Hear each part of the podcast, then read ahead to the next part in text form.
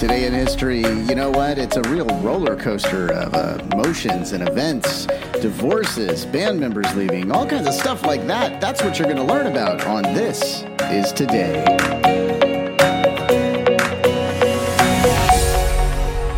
It's Sunday, August 16th, 2020. I'm Russ, and here's what you need to know about today. Yeah, so Disneyland and all those other theme parks might be closed, but it is National Roller Coaster Day. So, you know what? Build a roller coaster in your backyard. Just just do it. Why not? What do you got to lose, right? You know, insurance, whatever, it'll cover it. Oh, by the way, it's also National Rum Day. If you're going to build that coaster, don't do it after you drink the rum that's just going to turn out wrong. Just, you know what? Have some rum to celebrate the success of building your coaster.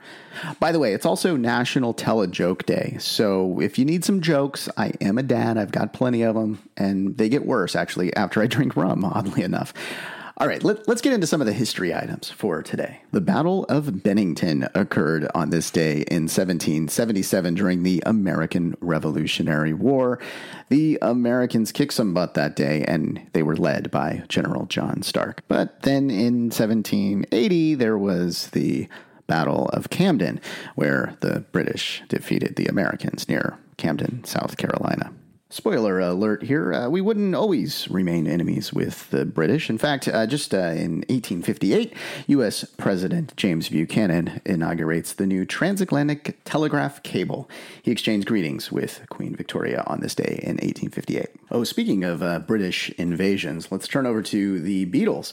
On this day in 1962, Pete Best was fired from the Beatles, and the British rock band decided to bring on Ringo Starr. To celebrate today, you can listen to the Beatles, or you can turn it over to some punk rock and listen to the Ramones. They made their debut today in New York at CBGB on uh, August 16th, 1974. I'm just going to bounce from coast to coast here and now talk about the English rock band Genesis, because on this day in 1975, Peter Gabriel quit Genesis. Of course, Genesis went on, and they did lose some other members, uh, but they went on to become a huge band with lots of hits throughout the years. You know, looking at the day, if you've got a band, you might want to be really nice to your band members because also Bill Ward quit Black Sabbath on this day in 1980. Okay, also maybe you don't get married on this day because in 1983, Paul Simon married Carrie Fisher. That lasted about a year. And then Madonna in 1985 married Sean Penn, and that also didn't work out. Let's turn it now to 2008. The Trump International Hotel and Tower in Chicago was completed. The actual ceremony for the completion was two days later, but on this day, they completed that hotel, and I believe Trump did say that it was huge. And in 2012, we weren't dealing with the coronavirus, we were dealing with West Nile virus. The outbreak in Dallas was declared a state of emergency by Mayor Mike Rawlings on this day in 2012. The total uh, reported cases of West Nile virus that year in the United States was 5,674 and 286 deaths. Okay, so one year ago, what were we talking about? Well, Peter Fonda died a year ago at the age of 79, and Donald Trump at a New Hampshire rally said that a protester had a serious weight problem. He also uh, talked about buying Greenland, which is not for sale. Okay, so trending on Twitter last year, Elvis Presley. I was like, why is Elvis Presley trending on Twitter? Well, Netflix announced an animated series called Agent King. Basically, Elvis is trading in his jumpsuit for a jetpack and joins a secret government spy program in an animated series on Netflix. And uh, that's still in the works. It'll be coming out next year. Also trending on Twitter last year was hashtag lover at midnight. And that was because Taylor Swift was going to release um, all the track titles for her upcoming album. Now, of course, she is even released another album during the uh, shelter in place just recently. All right, that's your look at years past on this day. Let's take a look at some of the birthdays for today. Frank Gifford was born on this day in 1930. He, of course, was married to Kathie Lee Gifford.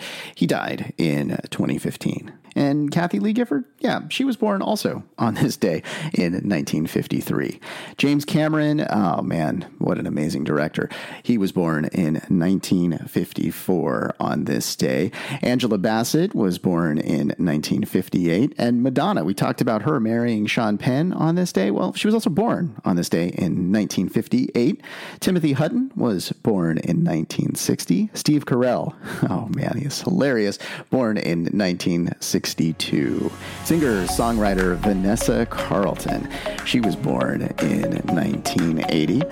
Rumer Willis was born in 88, and singer songwriter and musician Greyson Chance was born in 1997.